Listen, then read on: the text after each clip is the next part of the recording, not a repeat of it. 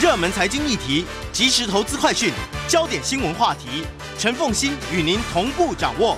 欢迎收听《财经起床号》。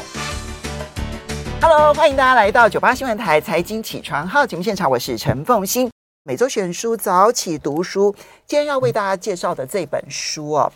其实我非常喜欢，这不是我常看的一种书类，但是呢，它刚好在我很想去认识山，尤其是台湾的山的过程当中出现在我的眼前，然后我看得非常过瘾，然后在地图上面不断的做记号。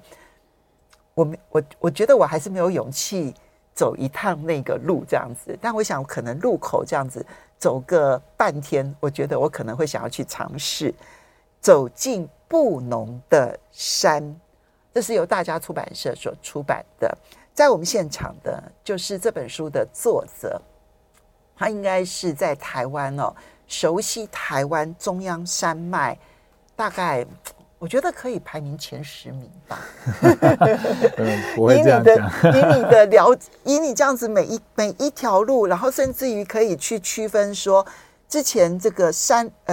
路什么时候经过了，黑熊什么时候经过了。然后黑猴雕他曾经在这边做过哪些事情哦？的郭彥仁啊，在我们现场，然后非常高兴能够认识郭彥仁郭熊啊。就大家都知道说我比较少选这一类的书类啊，就自然书的这种书类。可是呢，我就是正好在我很想好好了解山，因为我每次去到山林里头，好了，没有很远就很近的山，可是呢，看到树就只能说哇好漂亮的树，看到蕨类就说啊这个蕨类长得好漂亮，然后可能听到鸟叫声，看到鸟，最近看到鸟的几率好多、哦，对啊，然后呢就说啊他们好可爱哦，可是我都不认得这样子，我那时候就会觉得很遗憾这样子，真的哦，其实我觉得大部分人也都有一样的心情啊。那我自己是非常幸运，可以在很年轻的时候就开始接触自然，所以就也变得比较喜欢去阅读自然这样子。你是自小立志要成为进入山的人？我算哦，我国小6年级国1那个阶段，我就很想要上山了。对，为什么？我觉得也很难说为什么，因为有一天就是看到了山的图片，就是玉山北峰，我们1000块钞票上那个角度，就觉得很吸引我啊，就觉得好山的世界就进到我的大脑里面去想象它了。那我就跟我的父亲讲说，我想要上山，然后就没想到这样的想法就一直。可是你爸的回应是什么？我爸的回应，我相信多数的跟我年纪差不多的年轻人可能都有听过，就是等你大学后再说。所以我就忍着这样子的心情，一直到了大学1年级，一入学的第一天，我就直奔登山社去报名，说我要加入登山社。好，你想要进入山这件事情是你的最原始想法，可是其实在你没有真正登山之前，你就已经开始阅读相关的书籍，然后知道有一种工作叫做博物学家，所以其实你不是进了登山社之后才开始认识这个要如何了解山这件事情，你其实在中学年代你就开始知道博物学家跟山的关系。是的，我其实国高中的时候其实不喜欢念书，都喜欢念一些课外读物，但是也因为这样子的关系，让我去接触到了很多我真正喜欢的书籍，譬如说那个时候已经去世的杨南俊老师，他其实台湾很知名的古道专家，他翻译了一系列从日治时期到现在的博物学家的传记或踏查游记。哇，那些书籍让我非常的震撼，因为你没办法想象他书里面描述说，可能去山上工作不止冒着生命危险，冒着未知的那种状态去到山里面，你还有可能被所谓的当时用的叫番人，其实我们现在叫原住民出草的危险，然后也要到山上去工作，所以那种心情其实让我觉得仿佛在看那个有点像冒险电影啊，就侦探小说，对啊，或者是这个冒险古墓奇兵啊那种心情在看这些书籍，所以也因为这样子，所以我就觉得大学好像可以试试看。对，好，所以从开始进入登山社，你才真正的进入山，对不对？对。你看好，我觉得郭熊真的跟一般人很不一样。自小立志，然后接着这中间在看这一些这种博物学家的传记或者历险记的时候，他不但没有被吓退，相反的更向往。对啊，要我就被吓退了，对不对？好，然后到了登山社之后呢，你只是一个登山的人。什么时候开始让你希望能够成为能够跟山真正相处的人？这是两种不一样的人。对，完全不一样。一开始真的就是只想着要爬百岳，我就是想要登顶，对，然后每登顶一个就好像完成自己人生一个目标。有百岳有100座嘛，台湾有100座的山叫百岳。那我后来开始意外的接触到台湾的原住民族，就是我书中很常提到的布农族的族人之后，我才发现原来我们对山有很大的落差的认知。因为族人们他们是生活在山里面的，所以山就像他们的家。可是我们是一个都市人，就我也其实刚开始爬山的时候也会害怕山，甚至会准备很多东西，可能我这个要带吗？要，这个还是要带，然后最后把自己搞得背包很重，然后走得很累。可是当我看到布农族的族人在山里面那种姿态，那种对山的认识，或他的习以为常，我才理解到原来他们把山当成家，回家干嘛要这么累？所以原本你想要登山要征服山的那个心情开始转换成为如果山是家这样子的一个心情。对，所以跟他们在爬山的第一个冲击就是他们对于自己的家是很照顾的。比如说山路上可能有落石倒木，他们会想办法去把它清掉，或者是当清掉的原因是因为要好走啊，人才会好走，不然万一如果你不越不清理它，搞不好你走路会跌倒，其实也会发生意外。那同时他们对山也是很关注的，譬如说他们会注意到附近有什么植物结果了，或什么植物开花了，或者是环境有什么变化，他们会说这边动物变多咯，因为原因可能是刚好这个时候有一些植物正在结果，所以他们就可以来这边狩猎。那这样的心情，这样的观察其实是我过去所没有的，因为我那时候其实心情就是只想要往山顶冲上去，最后就是站到山顶拍了那张照片才就回家了。这是很多登山者的心情。可是那样子是一次性的登山，可是他们这群族人，他们是在这边反复的住在这里，所以他们每天都会来，甚至一个月来好几次，所以他们有机会去观察到，哇，原来山里面就是在这个区域的地方的一年四季的那些变化，这个跟我们现代的登山是很不一样的。好，那当然这里面还有一个很重要的一个转折点，就是你这边特别感谢的老师就带你去研究台湾黑熊。是，所以事实上你的不只是登山，你那时候是一个征服的心情，后来其实你变成了一个研究者。那我们已经觉得研究者应该很了解山，但是距离布农族族人的了解山，那还是有天差地别，有天差地别。那你那时候是研究台湾黑熊，那你研究台湾黑熊一定要在这个拉库溪，就是你这个主要的这个研究区域范围研究吗？我其实很喜欢爬山，所以我在大学就写了 email 问我的指导教授，就是黄美秀副教授。那他其实在那个时候在主要的研究样区在玉山国家公园的大分，就是拉库溪的最里面，最上游。对，那个地方光走路就要走3天，所以其实非常非常的深，而且还是已经开车开到了路口之后再往上走3天。对，所以我们有时候都会打趣的说，走3天搞不好坐飞机环游世界就已经绕3圈了，可是我们走3天之后才能在第4天开始进行我们的研究工作。那在大分这个地方一研究要研究多久？可能会有时候会1个礼拜，甚至我们曾经在山上住过1个月这样的时间。那其实是一个非常难以抵达的一个研究样区，对于多数人。好，大分呢，其实已经到了中央山脉非常的里面了，对不对？好，那这条拉库溪呢，它其实从东埔，然后一路到花莲，就往东这样来看的话，到花莲的玉里这个区域里头有多少美妙的生态？马上回来，欢迎大家回到98新闻台财经起床号节目现场，我是陈凤馨。在我们现场的呢是走进布农的山。然后它的副标题叫做《浪游森林：完成自我建构与实现的旅程》。这本书的作者郭雄、郭彥仁，也非常欢迎 YouTube 的朋友们一起来收看直播。每周选书早起读书为大家介绍是大家出版社所出版的走进布农的山，这本书非常好看啊，因为你既看到一个人的自我实现，你也看到了属于我们这一块土地当中很美丽，而且虽然我知道说对郭雄来说，这条路他已经走得习以为常了，然后也许我们一般人不可能真的从这个玉里一路的走到大分哈，是，可是其实看起来这个古道就八通关越岭古道，它有清朝路也有日治时代的路，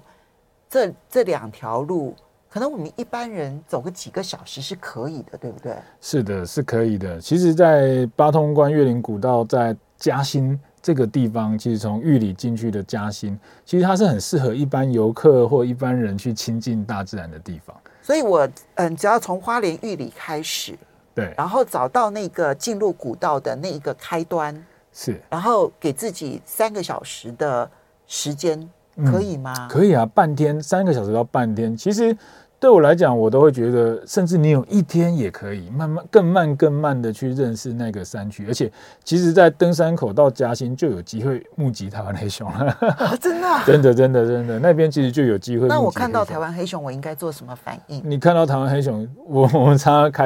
开玩笑说，先打卡拍照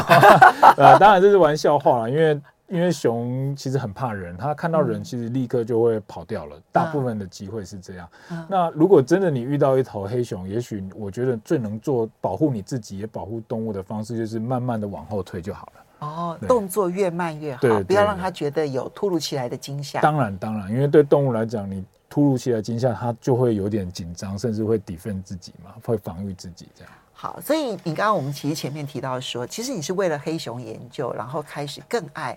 山这件事情。对，其实我都觉得黑熊，一开始我是想研究黑熊，但是后来我惊觉到黑熊其实是我的引路人啊，他把我带到了山里面，然后把我带到去认识到后来的布农族人，甚至到他们的原本的传统的领域、传统生活的领域的那些旧部落，或是去认识了一个独特的山区，它的特殊的文化或地景这样子。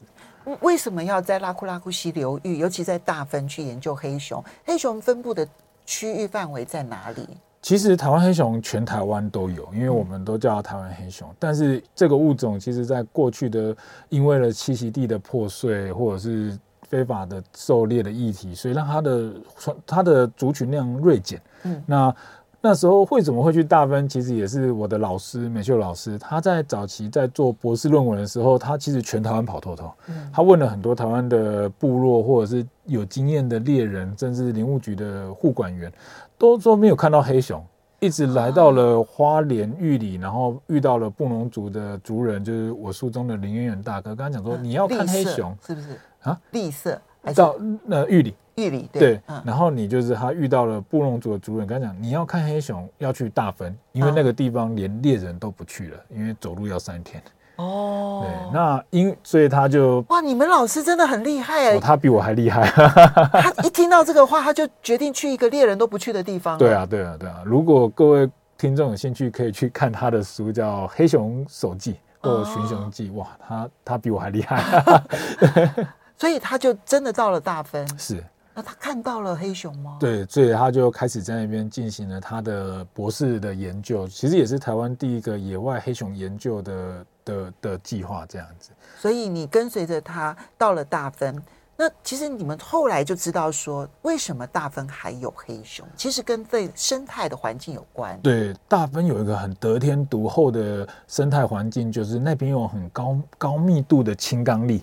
这个植物其实不会说很不常见，它其实甚至在都市的行道树都会出现。对啊，我看到你这样书里头这样讲，事实上它的海拔位置也不会特别高，500到1500嘛。对，那所以你刚刚讲平地都还勉强可以种，平地都还可以种。500到1500其实并不是很高哎。对，那但是因为它的密度太高了，它有5平方公里的接近纯林的青冈栎，所以你可以想象那个地方只要一结果，简直就是就是充满了大量的食物，吃不完的食物，就是吃buffet。对对对，然后我在森林里面工作，那个风一吹过来，那个栗子会掉到地上，就像下雨一样。如果就大量结果的时候，所以满地的都是栗子，所以不止黑熊，像水鹿、山猪，甚至其他哺乳动物都会在那个冬天，就是靠近到大分去取食青冈栗。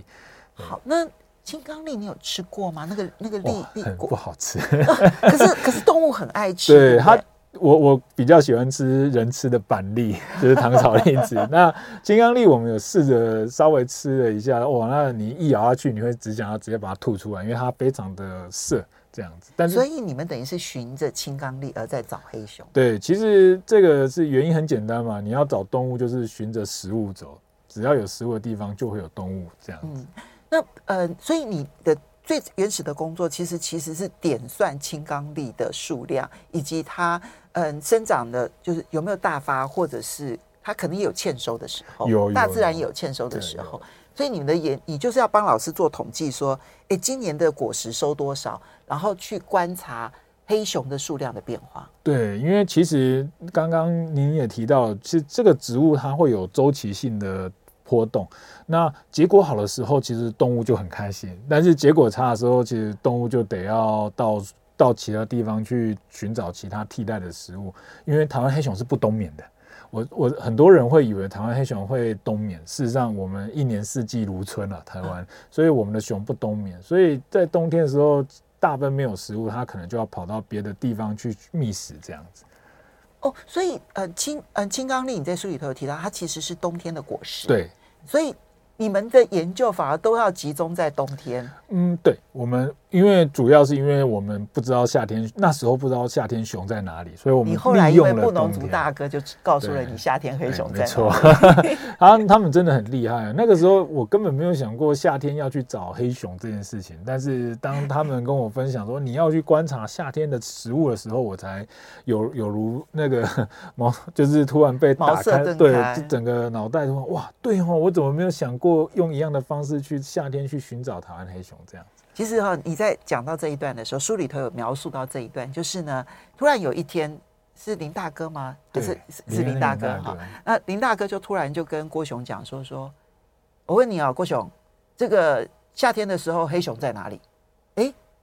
其实我现在想一想，我觉得这个问题好像很理所当然，对不对？对啊，因为你都研究冬天的黑熊，夏天黑熊不会消失啊。对啊。那夏天黑熊在哪里？对，大分这个地方的青冈栗子。对不起，他没有结果，那他就必须要到别的地方去寻觅，到哪里？结果呢，林大哥往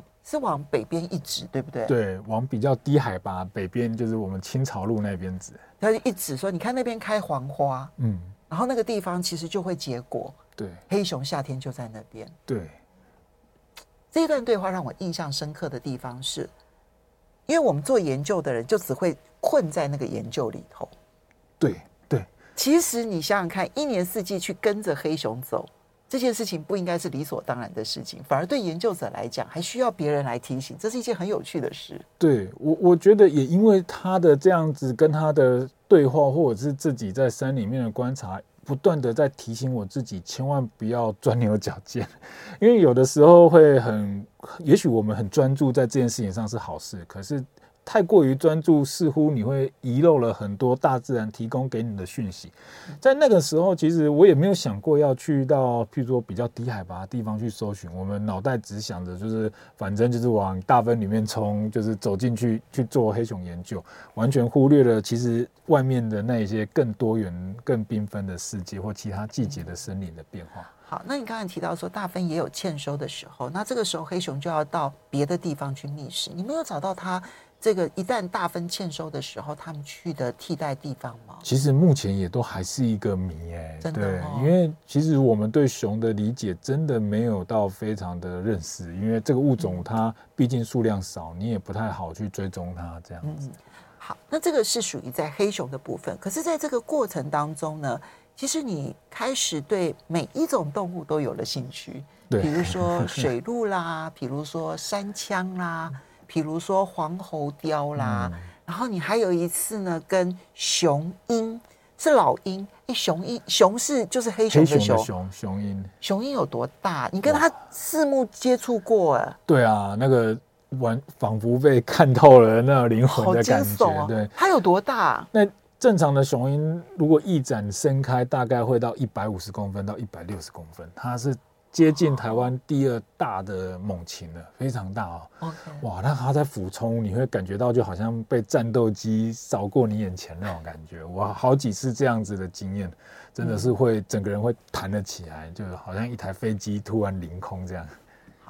那所以你其实在这过程当中开始学会了看兽迹，对，就是野兽的痕迹。是的，因为呢，你跟着部落的这些大哥们啊、哦。往山上的过程当中，然后有的时候你会不知道怎么走的时候，部落的大哥就会跟你讲说，跟着水路走啊，水路就会带你走到那边啊、哦、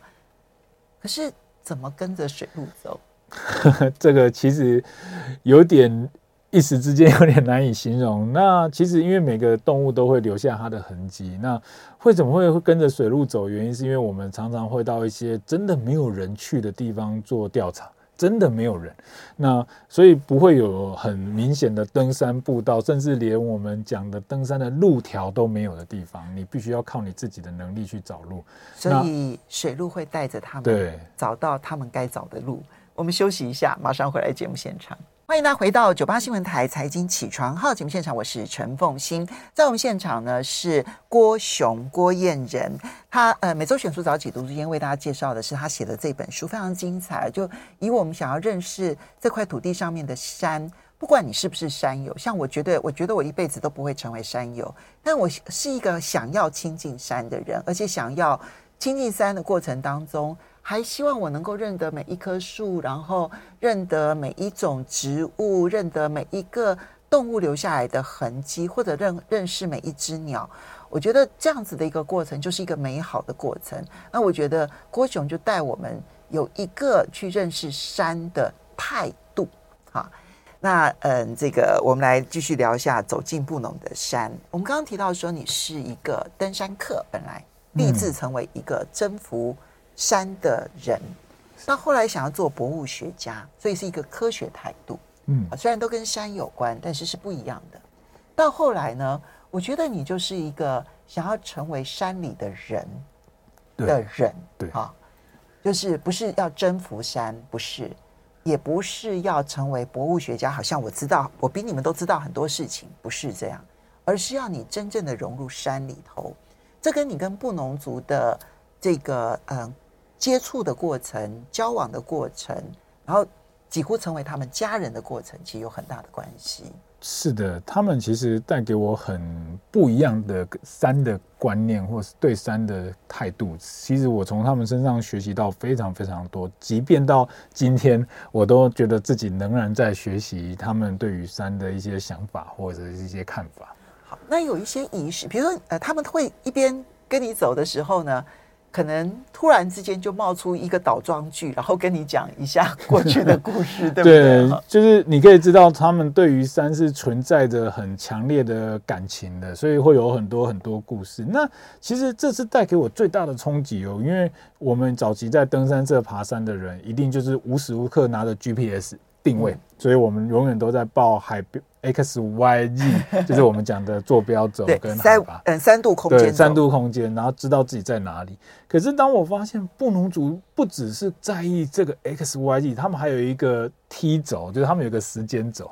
这是我自己加上去的。因为他们会跟我讲啊，郭总，我曾经在这里，譬如说发生了什么故事，我在这里看到一只大黑熊，所以他们每次到这里，对那个就会仿佛回到那看到大黑熊的那一天，或者是他们曾经在这里听过长辈说以前在这里打过怎样的动物，然后有怎样的趣事，或者是一些冒险的故事。所以我觉得这座山因为这样子而活了起来了，因为人在里面互动了，所以它就有时间轴在里头哈，而且甚至于还包括了就是 GPS 所没办法传达出来的，就是野兽跟森林变化的痕迹，这件事情是 GPS 不可能让你知道的东西， 对不对？好，所以你讲一下仪式好不好？所以你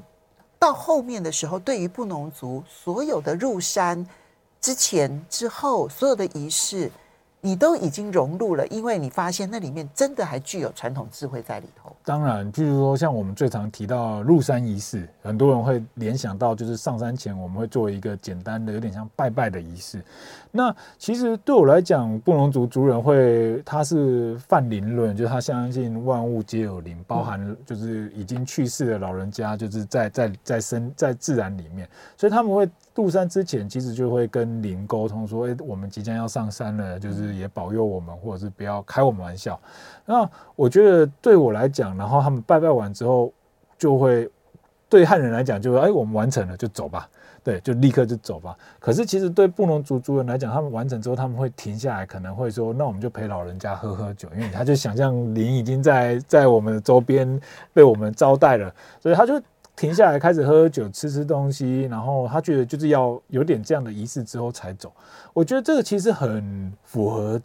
智慧的，符合身体的原因是因为当你这样做的时候，其实你让你自己放松下来，不是赶路的心情上山。因为我们对于多数的人爬山，其实我们有行程压力，我们今天一定要到哪里，明天要干嘛，然后我们几天后要下山。可是他们当你带着这样的心情压力走山路的时候，其实你可能就会发生意外，因为你在赶路嘛，你的心情是赶的。可是他们让自己是完全的放下来，把山下的事情给抛弃了，接下来就是专心面对山上，就真正的在走山路，然后每一步每一步其实都踏得很实，没错。所以你自己感觉到那一个入山仪式这件事情，对于你走路这件事情就改变很多。一个在入山之前的山脚下的一个人，然后要转换一个整个人从身心灵全部转变成进入山里头的人，那个改变会很重要，我觉得是很重要的。它让我去学习到就是活在当下，好，听起来很哲学，可是事实上真的就是这样。对，我非常喜欢你讲的那，就是在书里头我看到那一段的时候，我也觉得很好玩。就是然后呢，突然之间这个大哥就这样坐下来说：“来，我们陪老人家喝点酒吧。”对啊，我就觉得很棒，这样子。那我就会觉得啊，我们不是在赶路吗？你怎么要停下来，要做这么长时间的休息？可是我觉得，久而久之，我才理解到，其实这是他们去让自己身体跟大自然共鸣啊。好，喝酒对于原住民来讲当然是重要的事情，其实入山之后喝酒都是重要的事情，但是喝酒之前也有仪式。而且对他们来讲还真的非常重要。是的，这个其实是一个共享的概念，所以他们认为凡事都要分享，所以即便是喝酒也要分享，所以他们会习惯点三滴。那当然就是今天，其实就是用手抿三滴这样子。那有的人要往上滴吗？还是往下滴？其实我觉得心意到就可以了。那有的人甚至会稍微淋一点点这样。那其实这个就是一个小动作，但他其实是在讲的是分享。对，就是我甚至有的老人，有的大哥会吃饭之前会拿一口饭放在旁边的石头上，就是去跟这边的灵分享说我的东西拿，即便我只有100饭，我也愿意跟你分享这样的概念。甚至你还曾经在山里头呢，就是睡觉的时候，你梦到水路来了。哦，对啊。然后呢，大哥们就会跟你讲说，哦，这个是祖先送了礼物来给你了。对，他们其实就认为，其实当动物出现在你面前，其实动物不会平白无故出现在你面前嘛，所以这其实是老人家送来的礼物。他可能误把我当成猎人了，对，他以为我要来狩猎，所以他把水鹿赶过来给我，这样子我就不用辛苦去山上找。好，其实呢，这本书当然，这不是全部的山，这个山呢只有讲了拉库拉库溪整个这条溪的流域了哈，然后讲了2条这一个。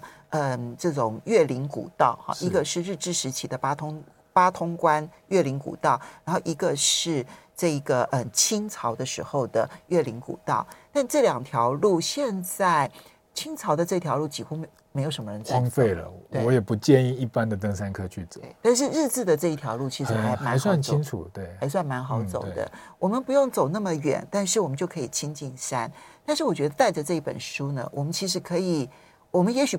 没有办法经过郭雄的过程，但是我们可以拥有郭雄那一个敬畏山的那一个心情。希望我们在山里头都走好路。非常谢谢郭雄，也要非常谢谢大家，谢谢。